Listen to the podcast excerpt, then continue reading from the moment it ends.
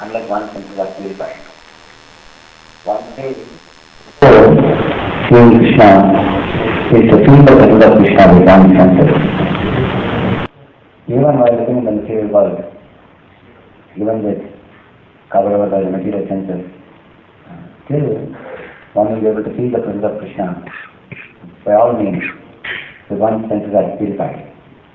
But till that purification takes place, one should be uh, convinced that because my senses are impure, I am not able to feel the presence of the Lord, nor am I able to appreciate the mercy that comes from Him in so many different ways.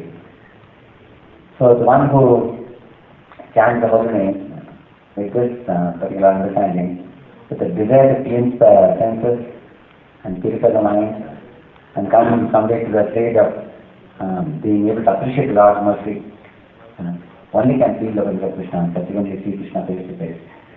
So the most famous poet, Prabhupada used to quote, Atas Sri Krishna Nagode Krati Manjire, Sevam Keri Divala Sarana Sarasura. So that verse illustrates the same point that by eating prasad and by chanting the holy name and by engaging the senses only in the Lord's service, uh, one sense will become purified. Then one day take a perceiving Krishna. I read a very amazing fact there recently that there is something that is stage below a neophyte devotee. We have only heard of neophyte devotee to be somebody very uh, beginning, there is something even below neophyte devotee.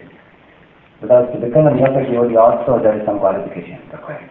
The qualification of neophyte devotee is that he has a very firm faith in the objective of Vaishnava life. Two firm faith. One faith is the ultimate goal of my life is to please only Krishna. And secondly, I have to abandon all my material desires. One who is having a weak faith in these two points, he falls as a neophyte devotee.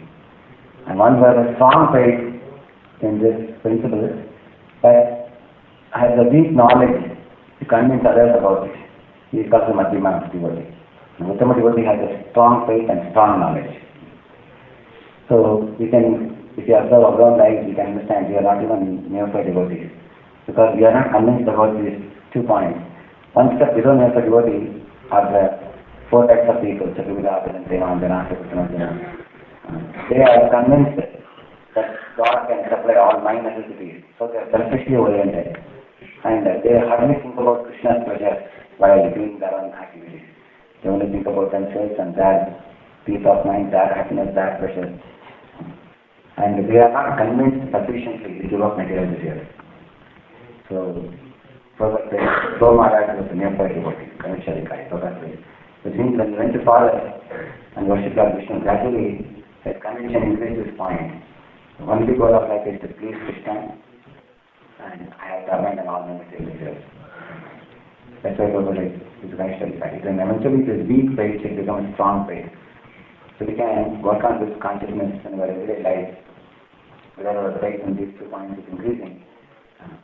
So the degree it is increasing, then we enter into the realm of Krishna and his world more.